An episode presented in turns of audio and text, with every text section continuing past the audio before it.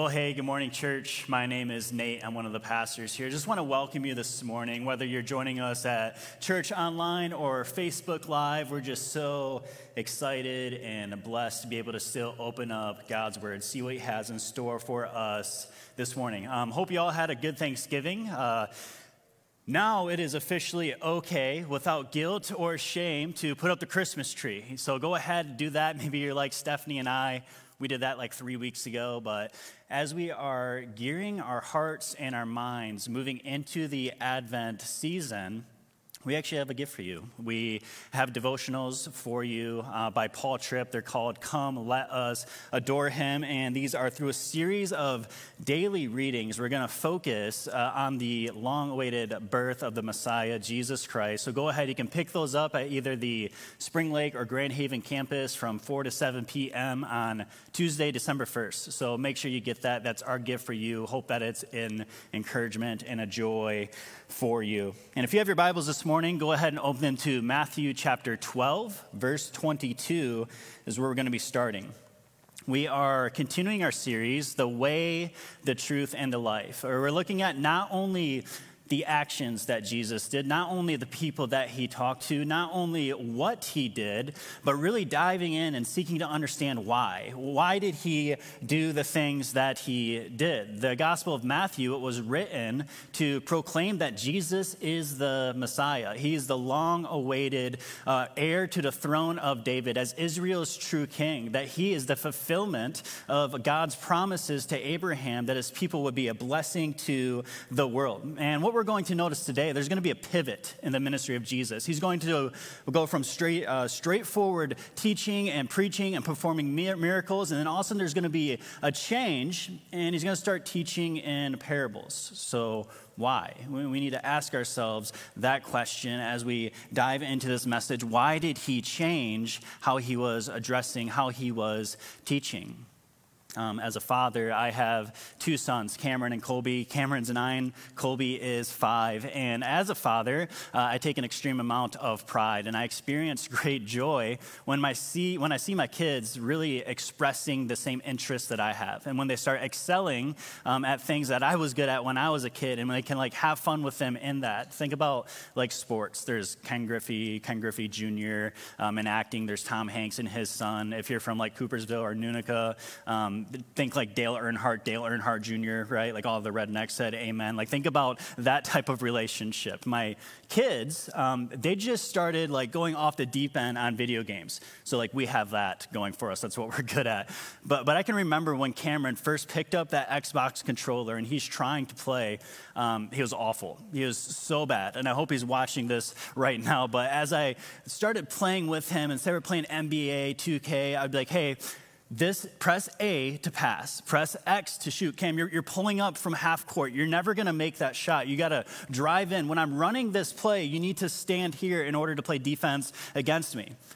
There came a point where Cameron figured out the game. There came a point where Cameron was actually beating me in this game. And it was in that moment I had to change up my strategy. In that moment I had to say, hey, don't mistake my kindness for a weakness. I really had to show him who the boss was. So as we're looking at Jesus and teaching in Matthew chapter 4, after Jesus is tempted in the wilderness, after he gets baptized, he's tempted by Satan in the wilderness, he starts teaching. Very straightforward up until chapter 12. Go ahead, look at this as he describes what his mission statement is. Dave preached a message on this a couple weeks ago called Mission Accomplished. And here's a mission statement, Luke 4, verse 18. He says, the Spirit of the Lord is upon me because He has anointed me to proclaim good news to the poor. He sent me to proclaim liberty to the captives, the recovering of sight to the blind, and set at liberty those who are oppressed, to proclaim the year of the Lord's favor. And then from here, we look at Luke chapter 4. He heals a man with a demon. He goes on to heal many people, including Peter's mother-in-law. Chapter 5, he cleanses a leper. He heals a paralytic. Chapter 7, he goes into this thing where he's healing a centurion's servant. He resurrects a widow's son. We move over to Matthew. He calms the storm, and there's the wind, there's the waves. He's looking at the storm. He causes it to cease, and the disciples look at him. They're like, man, he really is the Son of God. He has authority even over nature. Chapter 9, he heals a blind man, a man who is unable to speak. And then we get to chapter 12. He declares himself as Lord of the Sabbath. He says, hey, if you really want true rest, if you really want peace, you're going to have to find it in me. I have authority over everything. I am Lord of the Sabbath. Then chapter 3 comes, and he starts speaking in parables. Why? See, parables are, they're difficult to understand, certainly more difficult than the miracles and the teachings that we have witnessed. See, we need to understand what happened in chapter 12 in order to make sense of chapter 13. It literally changes everything. Go ahead and look at verse 22. It says, then a demon-possessed man who was blind and mute was brought to him. And he healed him so that the man spoke and saw. And all the people were amazed, and they said, can this be the son of David? But the Pharisees, when they heard it, they said, it's only by Beelzebul, the prince of demons, that this man cast out demons. Knowing their thoughts, he said to them, every kingdom divided against itself is laid waste, and no city or house divided against itself will stand. And if Satan casts out Satan, he's divided against himself. How then will his kingdom stand? And if I cast out demons by Beelzebul, by whom your sons cast them out, therefore they will be your judges. But if it is by the Spirit of God that I cast out demons, then the kingdom of God has come upon you. Or how can someone enter a strong man's house and plunder his goods unless he first binds the strong man? Then indeed he may plunder his house. Whoever is not with me is against me, and whoever does not gather with me scatters. And then verse 31 says, therefore I tell you, every sin and blasphemy will be forgiven, but the blasphemy against the Spirit will not be forgiven. And whoever speaks a word against the Son of Man will be forgiven, but whoever speaks against the Holy Spirit will not be forgiven, even in this age or in the age to come. So let's pause. Let's think about this man that's brought to Jesus. He's blind, he's mute, he's demon-possessed. All three of them. And in the moment that Jesus heals this man, we see two responses. The first one is amazement. The people are watching and they're like, man, this man is demon-possessed. He's blind. He's mute. Jesus just healed him. Maybe this is the Son of David. And it's like, oh man, they're getting it. They're going to accept him. They're accepting that this is the Messiah. They're actually contemplating his divinity. They're saying this must be the one that we're waiting for. But then we see the second response, denial. The Pharisees, they say it's only by Beelzebul, the prince of demons, that this man cast out demons. And it's like, man, why are there always the negative people in the crowd, right? My wife, she's like, this is you. This is you.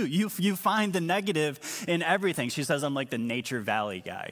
Nature Valley bars are like really dried out, nasty granola bars. And their marketing campaign was actually pretty hilarious. It's like this husband and wife, they're marching through the woods and they're going on this trail. And the wife is like, man, look at the mountains, look at the sky, look at the sunrise. It's just so beautiful, isn't it? And the husband's like, yeah, I guess, like, if you're into that type of thing. And it's like, man, there's just a straight up denial of what is really just beautiful and lovely and encouraging. And like, man, so these people are looking at it and they're like, this is the Son of God. This is the one that we're waiting for. And the Pharisees are like, no, I don't think so. They're saying that Jesus is working with Satan, like his evil sidekick, casting out demons. They saw the hand of God at work, but they chose to harden their hearts to that hand. The Pharisees, they refused Jesus. The reason why is because other than some of the miracles he performed, he was doing everything opposite of what they expected the Messiah to do. And looking for this militant leader, there was no national liberation. He associated with the enemies, with Roman centurions, with tax collectors, with sinners. He was violating long-held rabbinic ethnic codes. He was making these just way far out there claims. He's greater than David. He's greater than the temple. He has the authority to forgive sins, that he is Lord of the Sabbath. Jesus is going to call this out. He's going to say how idiotic that logic is. Guys, stop for a minute. Listen to yourselves. Listen to the claims that you are saying. He responds in saying, if Satan cast out Satan, he is divided against himself. How then will his kingdom stand? Jesus is very clear. Whoever is not with me is against me. There's only one way to experience salvation. Allah doesn't save you. Buddha doesn't save you. Being a good person doesn't save you. Doing your best doesn't save you because you're not good enough. Trying to memorize scripture doesn't save you. Memorizing the scriptures and trying to be perfect doesn't save you because we don't have the ability to be perfect. At the moment that we were born, we're spiritually depraved. We're already losing. The only way to experience salvation is through Jesus, and that's what he's saying. Whoever is not with me is against me. Whoever does not gather with me scatters. Romans 3:10, none is righteous, no, not one. John 14:6 says, Jesus said to them, I am the way, the truth, and the life. No one comes to the Father except through me. If we're not with Jesus, we are against him. And then he goes on to explain what the unforgivable sin is. All right, in explaining this unforgivable sin, we have to understand the unforgivable sin is not committing murder.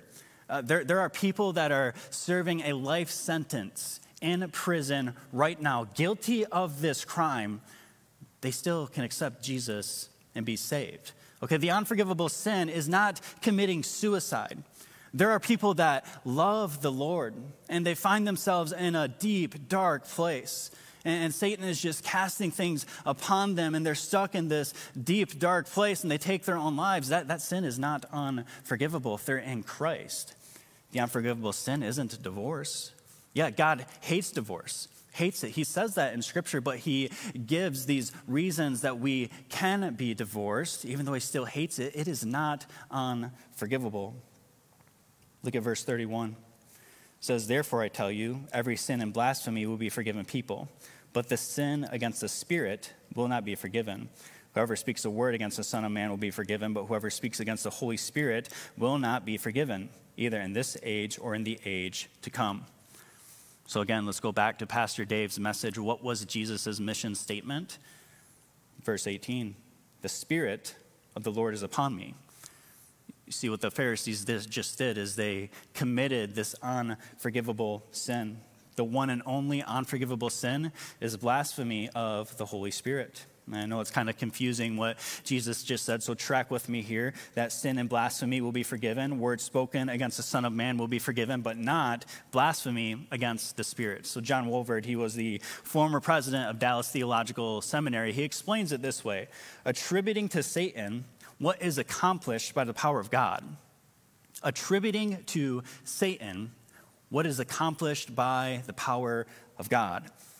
That is exactly what happens here. Look again at verse 22. This demon-possessed man is brought to Jesus. He's blind, he's mute. Jesus heals him. The people watching are amazed, but the Pharisees respond in denial. Denial of what the power of the Holy Spirit is doing. And they say this, it's only by Beelzebul, the prince of demons, that this man cast out demons. And it is in this moment that we see the shift. It is in this moment where Jesus pivots. It's in this moment where his teaching is going to take a different route and he's going to start speaking in parables. And Jesus is fired up. He's talking about how a tree is known by its fruit. He talks about the sign of Jonah. And Jonah was called to go to Nineveh, but he didn't want to go to Nineveh. And something we need to understand is how messed up Nineveh was. They literally had heads impaled on stakes outside of their city. And Jonah knew this, so he's like, I don't want to go there. But we know the story. He's swallowed up by a whale. He goes, he preaches a message. The entire city repents. Jesus is like, I'm greater than Jonah. And he says that he's greater than Solomon, the wisest man on the planet. Up until Jesus, he's saying, I'm greater than him. Then we see this interaction between Jesus, his mother, and his brothers. Look at Matthew 12, verse 46. It says, while he was still speaking with the people, behold, his mother and his brothers stood outside, asking to speak with him. But he replied to the man who told them, who is my mother and who are my brothers? And stretching out his hand towards the disciples, he said, here are my mother and my brothers. For whoever does the will of my Father in heaven is my brother and my sister and my mother. One commentary explains it this way, that Jesus' family, they may have been trying to talk to him, to bring him to his senses, because they noticed this change. They noticed how fired up and passionate he was. And what he's saying is that there's a cost to following me. Throughout Scripture, we'll see that he says, I come not to bring peace, but I come to bring a sword. And there's going to be families that are divided amongst each other. There's going to be father against son, mother against daughter. And there's always going to be a price to following Jesus. And Matthew 10 says this, whoever loves father or mother more than me is not worthy of me. Whoever loves son or daughter more than me is not worthy of me. And whoever does not take up his cross and follow me is not worthy of me. Whoever finds his life will lose it. And whoever loses his life for my sake will find it. And there's always these earthly consequences that we have for following Christ. And I sit with people throughout the week and we talk about this, and the most frustrating thing is, how are people going to respond when I'm acting different? How are people going to respond when I accept the gospel, when I start living for Jesus? And man, I have friends that do these things, and I don't want to offend those friends, but I still want to do this half in, half out thing. That's not how it works. Jesus promises there's going to be turmoil. There's going to be conflict. And this is where we find ourselves in Matthew 13. Look at verse 1. It says, the same day, so this is a big day for Jesus. The same day, Jesus went out of the house and sat beside the sea. And great crowds gathered about him. So he got into a boat and sat down. And the whole crowd stood on the beach. And he told them many things in parables, saying, a sower went out to sow. And as he sowed, some seeds fell along the path, and the birds came and devoured them. Other seeds fell on the rocky ground, and they did not have much soil. And immediately they sprang up, since they had no depth of soil. But when the sun rose, they were scorched, and since they had no root, they withered away. Other seeds fell among thorns, and the thorns grew up and choked them. Other seeds fell among the soil and produced grain, some 100-fold, some 60, some 30. He who has ears, let him hear. If I'm sitting there in that crowd, I'm like, what? Like, what are you even talking about? Can we go back to the Sermon on the Mount? Remember when you were talking about anger, lust, divorce, oaths, retaliation, loving our enemies, giving to the needy, the Lord's Prayer, fasting, and so on, where it was like really straightforward. Like, now you're preaching about seeds and soil. I'm lost. You're losing me here. Makes me think about when I started taking algebra in school, and I was like the meme lady. We all know the meme lady, right? And it's like, okay, when there's just numbers involved, like it's straightforward. I can get to the answer very quickly, but the moment like A or X enters the equation, it's like, why? I don't understand. I'm lost. Why do I even have to do this? When is this ever going to make sense? When am I ever going to use this in my life? Maybe you're like me, and we're teaching our kids from home now, and my 9-year-old is starting to do like the algebraic equations. I'm like, oh, okay, it makes sense. It's come full circle. I see where in life I need to use this. But think about the disciples. They're sitting there. They're even thrown by this. Look at what they asked Jesus in verse 10. The disciples came and said to him, why do you speak to them in parables? See, parables, they're told for two reasons. The first reason parables are told is parables hide truth from outsiders. Parables hide the truth from outsiders. Parables, they illustrate and clarify truth for those with ears to hear, while they have the exact opposite effect on those who oppose and reject Christ. They were told parables in order to hide the truth, to conceal the mystery of the kingdom in order to prevent outsiders from coming in. A couple summers ago, my father-in-law and we built a tree house for my kids. And treehouse is like a loose term. If you look at the pictures, it's obviously not in a tree. It's like we built a platform and we put like a mini house on top of it, and we called it a treehouse. But the joy for my kids was not in building the treehouse. It wasn't in buying the supplies or setting the posts or, you know, putting the walls up, picking the paint colors. That's not where they found joy. That's not where they experienced like, okay, this is awesome. We have a treehouse. Where they found joy and what they really loved about the treehouse was having a password for who could enter it and who couldn't. And it's like, I found myself on the outside. It's like, I'm just trying to mow my lawn, and I'm just walking by, and my kids are sitting there on like their little platform shooting at me with Nerf guns. And it's like, haha, Dad, you don't know the password. You don't get to come in. See, before I knew the password, I was a bad guy. You see, they had this information that they were withholding to keep me from coming in. But the moment I received the password, the moment they made it known to me and they told me what it was, I could hang out inside with them. We could have popcorn. We could watch movies. There were so many blessings that came with knowing and understanding the password where I could enter, and that's where everything changed. Verse 11 says, and he answered them, to you it has been given to know the secrets of the kingdom of heaven, but to them it has not been given. For to the one who has, more will be given, and he will have an abundance. But from the one who has not, even what he has will be taken away. This is why I speak to them in parables, because seeing they do not see, hearing they do not hear, nor do they understand. Indeed, in their case, the prophecy of Isaiah is fulfilled that says, you will indeed hear, but never understand, and you will indeed see, but never perceive. Verse 15, for this people's heart has grown dull, and with their eyes they can barely hear, and with their ears they can barely hear, and with their eyes they have closed, lest they should see with their eyes, and hear with their ears, and understand with their heart, and turn, and I would heal them. So in my home, Stephanie and I, when we have something serious that we want to talk about and we bring the kids in on it, we have what's called family talk. And we'll sit down around our table. We'll say, hey, we're going to have this conversation. This is what we need you to understand. And this needs to stay inside of our family, okay? In order to protect our family, in order to, you know, have the same goal, the same mind, be on the same page, we have to have these conversations to make sure that we all have this inside information that's going to stay here. So think about it. Jesus, he points to his disciples and he says, this is my family. And then he follows it up with, to you, it has been given to know the secrets of the kingdom of heaven. He doesn't explain the parable to the Pharisees.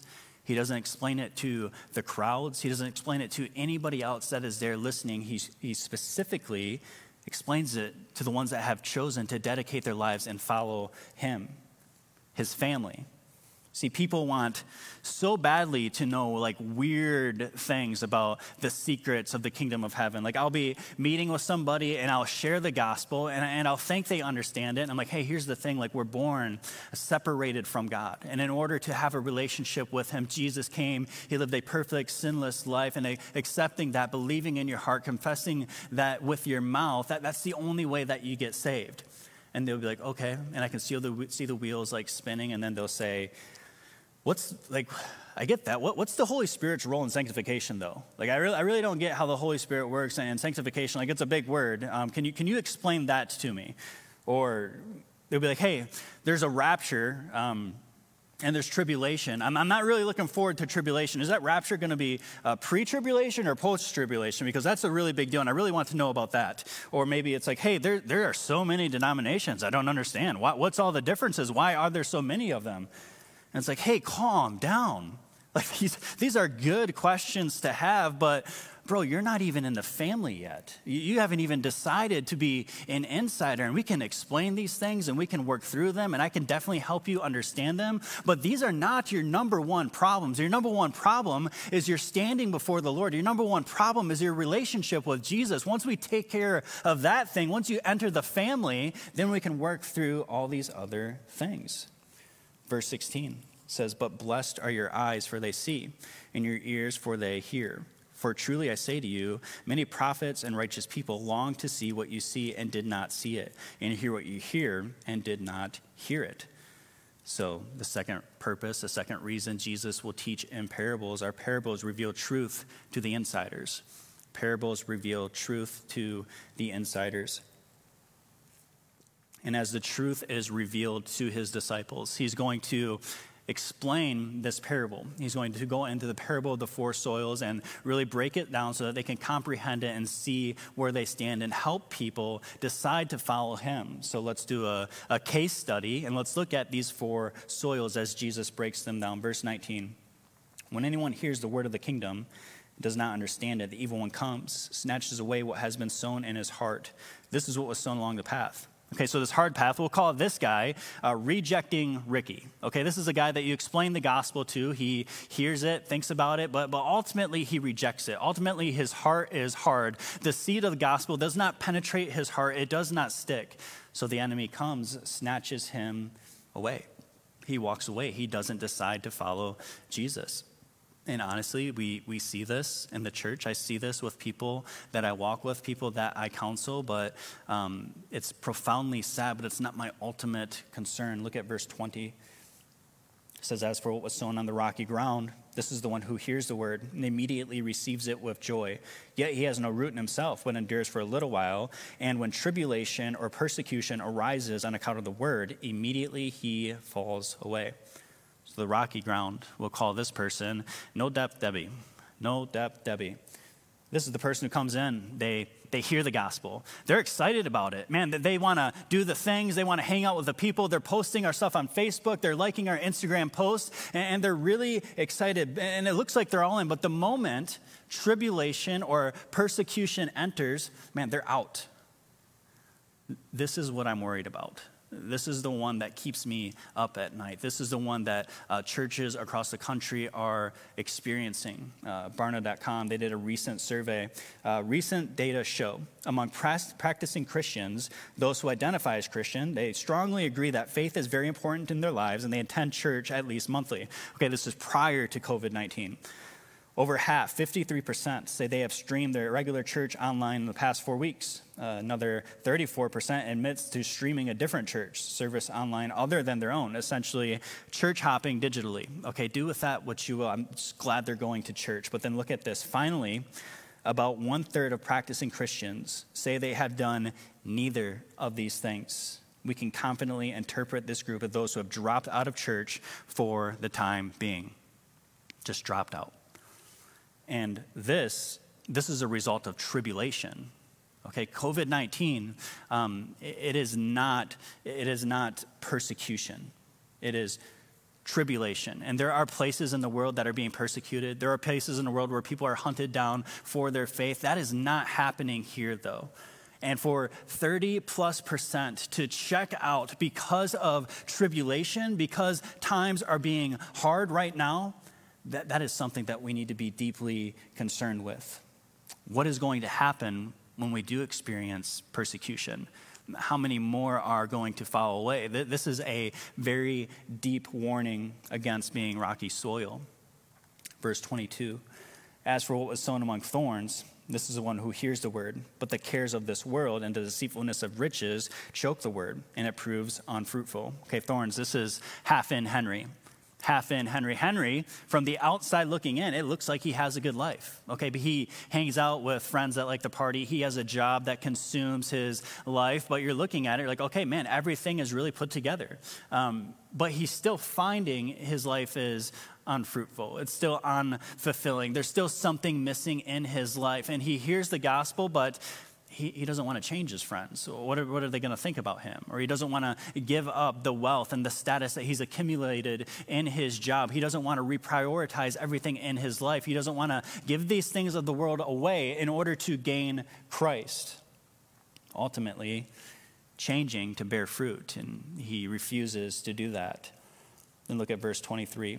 As for what is sown on good soil, this is the one who hears the word and understands it. He indeed bears fruit and yields, in one case 100-fold, in another 60, in another 30. This is the fourth soil, and we call this person bearing fruit, berry. Bearing fruit, berry, berry. Here's the gospel. He understands it. Maybe not every little detail, maybe not all theology and doctrine, but he understands his status before the Lord. He understands that he's a broken, sinful person in desperate need for a Savior. He accepts Christ. Because of that, he's compelled and he's moved, and he wants to share the gospel through his workplace, through his relationships, through whatever means possible. He's sharing the gospel and producing fruit. Barry is a part of the family. 1 out of 4. He finds himself on the inside. So now we have to contemplate this. Understanding why Jesus started changing his delivery and teaching in parables, we have to ask ourselves a question. And here's the big question. Am I inside the family or am I outside looking in? Am I inside the family or am I outside looking in? Am I a part of this family of God? Have I accepted the gospel? Has it changed my life? Has it changed my interactions, my thought process, the way that I conduct myself? Has it changed me? Do I rejoice with those who rejoice? Do I weep with those who weep? Or am I on the outside looking in? Do I have a critical heart? Do I have a critical spirit? Do I doubt that the Lord is able to move even in these trying times? Do I doubt the Lord can perform a miracle in my marriage, in my relationship with my kids? Can he redeem and restore what is broken? Do I doubt that?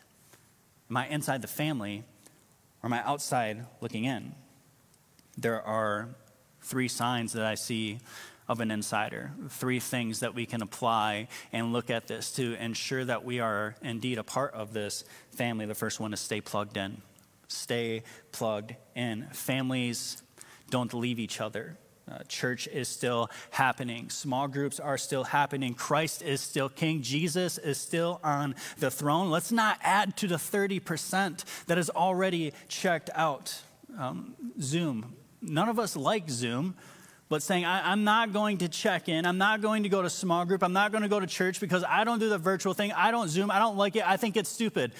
That's not good enough. That's not a good enough reason. We have to stay plugged in. We have to continue to bear fruit. We have to continue to lock arms with our brothers and sisters in Christ and continue to be a part of this family moving forward. Second sign of an insider, disciple someone. Disciple someone. We are called to make disciples. Pandemics don't stop discipleship. There are so many people in our church that are broken, that are hurting, that, maybe they're more introverted. And this whole idea of isolating and doing things online and doing things virtually has been so hard for them. And they're just trying to process. They're just trying to get through. But man, they just need someone to come beside them. Seek that person out. FaceTime with them. I do so many FaceTime meetings a week. No, it's not ideal. It's not my ideal way of doing it. But man, we are called to make disciples, to lock arms with our family. Keep moving forward is the third one. Keep moving forward. I remember when I was in the military, I did a lot of SERE training. SERE stands for survival, evasion, resistance to capture, and escape. The main thing that they taught us was movement is life. I remember Pastor Cal was giving a vision statement, vision weekend a couple years ago. We were talking around the idea of church planting, and I remember this. It sticks in my mind. He says, the moment that we get complacent, the moment that we think we made it and we can just hunker down and we can ride this out, that is the moment that this church will start to die. In the same way, church, right now, we have to keep moving forward. These hard times, they will not last. Romans 18 says, the 8:18 says, the suffering of this present time is not worthy to be compared to the glory that's going to be revealed to us. That this is going to come to an end. And our circumstances, they might not change, but our eternal place in heaven is secure. And we need to keep our eyes focused on that promised prize. This hit me this last week. I was talking with Pastor Taylor over Zoom. And it's like, okay, we were doing these 20s events. I'm the 20s pastor, and we're excited about how the Lord is moving, and we're able to worship together in person, and it's amazing, but we had to shut everything back down. So in my mind, I'm like, what do I do? What do I do? How do I keep people plugged in? How do I make sure discipleship is still happening? How do we keep moving forward? How do I shepherd this family? And Taylor has this gift of preaching little 5-minute sermons in meetings that just stick like gold. And he was like, hey man, we're a vertical church. You have to remember that. We are a vertical church. The reason why our church is still here, the reason why our church is protected, the reason why God's hand is on this place is because we're dedicated from day one to preach the gospel unapologetically. Nate, do that and he will sustain this. He will work it out. So we find ourselves on the outside, wondering about these secrets about the kingdom of God. God in his grace, he reveals them to you right now. Ephesians 1 verse 7 says, in him we have redemption through his blood, the forgiveness of our trespasses according to the riches of his grace, in which he lavished upon us in all wisdom and insight. Verse 9, making known to us the mystery of his will, according to his purpose, which he set forth in Christ as a plan for the fulfillment of time, to unite all things in him, things in heaven and things on earth. Standing here right now, I don't know what God's specific will is on your life, but what I do know is how deeply he longs for you to be a part of this family. Lay down your anxieties, your fears, whatever your picture is of yourself. Accept that you're broken, sinful, in need of a savior. Accept Jesus's perfect sacrifice for you. enter this family and experience new life. Let's pray.